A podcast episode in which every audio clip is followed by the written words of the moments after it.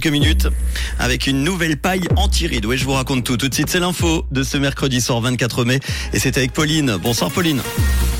Bonsoir à tous. Le vol de cartes de crédit sur le web a explosé en 2022. Jugé pour viol, Tariq Ramadan a été acquitté à Genève et de la pluie attendue demain matin. Le vol de cartes de crédit sur le web a explosé en 2022. Plus d'un million six cent mille alertes ont été enregistrées l'année dernière en rapport avec des données trouvées sur la toile et la plupart concernent des cartes de crédit. Avec les données récupérées sur les cartes, les pirates sont en mesure de voler de l'argent ou d'effectuer des transactions. Ces données sont souvent collectées sur les sites de jeux en ligne ou de rencontres. Jugé pour viol, Tariq Ramadan a été acquitté à Genève. L'islamologue a donc été acquitté aujourd'hui puisque la Cour a estimé qu'il n'y avait pas suffisamment de preuves contre lui. Il était accusé d'avoir violé et contraint sexuellement une femme en octobre 2008. Il recevra par ailleurs 151 000 francs de la part de l'État de Genève en compensation de ses frais d'avocat. La partie plaignante a annoncé qu'elle ferait appel. Google et YouTube devront peut-être verser de l'argent aux médias suisses. Un projet de révision de la loi propose que les grands services en ligne versent une rémunération aux médias pour l'utilisation de leurs prestations journalistiques. Ce projet de révision du droit d'auteur est mis en consultation par le Conseil fédéral jusqu'au 15 septembre prochain. Le projet prévoit que lorsque Google affiche des extraits d'articles de journaux dans la liste des résultats, la société rémunère les médias.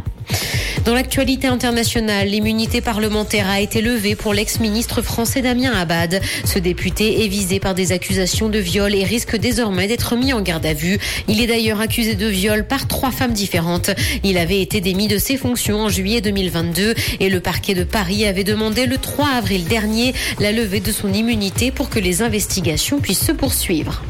L'intelligence artificielle de Meta reconnaît plus de 4000 langues grâce à la Bible. La maison mère de Facebook a mis en libre accès un modèle de langage qui a utilisé des milliers de traductions audio du Nouveau Testament. Ces données proviennent d'ailleurs de lectures dans plus de 1100 langues. En prenant en compte les enregistrements non étiquetés de diverses autres lectures religieuses chrétiennes, le nombre de langues disponibles monte à plus de 4000. Musique, Cardi B promet du neuf pour cet été. La rappeuse a promis qu'elle sortira quelque chose au beau jour sans pour autant préciser ce dont il va s'agir.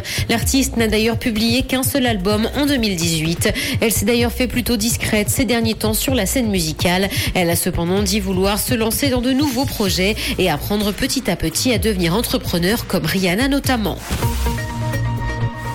Le ciel sera couvert demain matin et des averses sont également attendues. Côté température, le mercure affichera 9 degrés à Nyon et Yverdon, ainsi que 10 à Lausanne et Carouge. Bonne soirée à tous sur Rouge. C'était la météo, c'est Rouge. Merci Pauline. On te retrouve tout à l'heure en fin d'émission à 19h.